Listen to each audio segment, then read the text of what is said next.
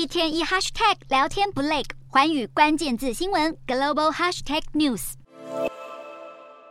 俄罗斯、北韩及中国三个独裁国家与西方强权美国长期多有局域，而且近年来关系更日益紧密，甚至还给外界“新轴心三国”的联想。三国关系亲密，可以从俄罗斯及中国七月时派出官员前往北韩祝贺北韩战胜节七十周年仪式中看出。北韩领导人金正恩更隆重接待两国代表团。分析也指出，平壤当局就是希望借由盛大举办这个活动，彰显反美共同阵线的同盟关系。不过，金正恩当时在接待俄罗斯和中国的代表时，给出的脸色却不太一样。像是金正恩与俄国代表团光是单独会面就有四次，与中国团在阅兵前只有简单见面一次，而且在阅兵式上介绍代表团时，俄国的顺序还排在中国前面。同时，北韩内宣媒体报道重心也较为偏向俄罗斯代表团。在战胜节庆祝典礼过了一个多月后，现在金正恩则是大张旗鼓的回访俄罗斯。然而，当被问及金正恩是否也会前往中国访问，中国方面则是表示，目前中国外交部没有邀请金正恩访中的计划。话虽这么说，俄国和北韩越行友好的态势，看在中国领导人眼里，恐怕还是有点不是滋味。不过，对于深陷乌俄战争中的普京来说，现在也是不便得罪中国。在东方经济论坛会见中国国务院副总理张国清的时候，再次强调俄中关系达到历史高度。其实，在七月，俄罗斯国防部长肖伊古访问北韩期间，曾向金正恩提出建议，由俄罗斯、北韩、中国三国共同举行海上联合军事演习。然而，专家分析指出，中国方面对于三国在军事结盟有。有所顾虑，担心此举反而会促使美国与南韩和日本更加强合作。同时，中国也不希望北韩与俄国两国在军事上的行动成为造成东亚地区不稳定的因素。看来，这个反美共同阵线还不是一时半刻就能够成功组团。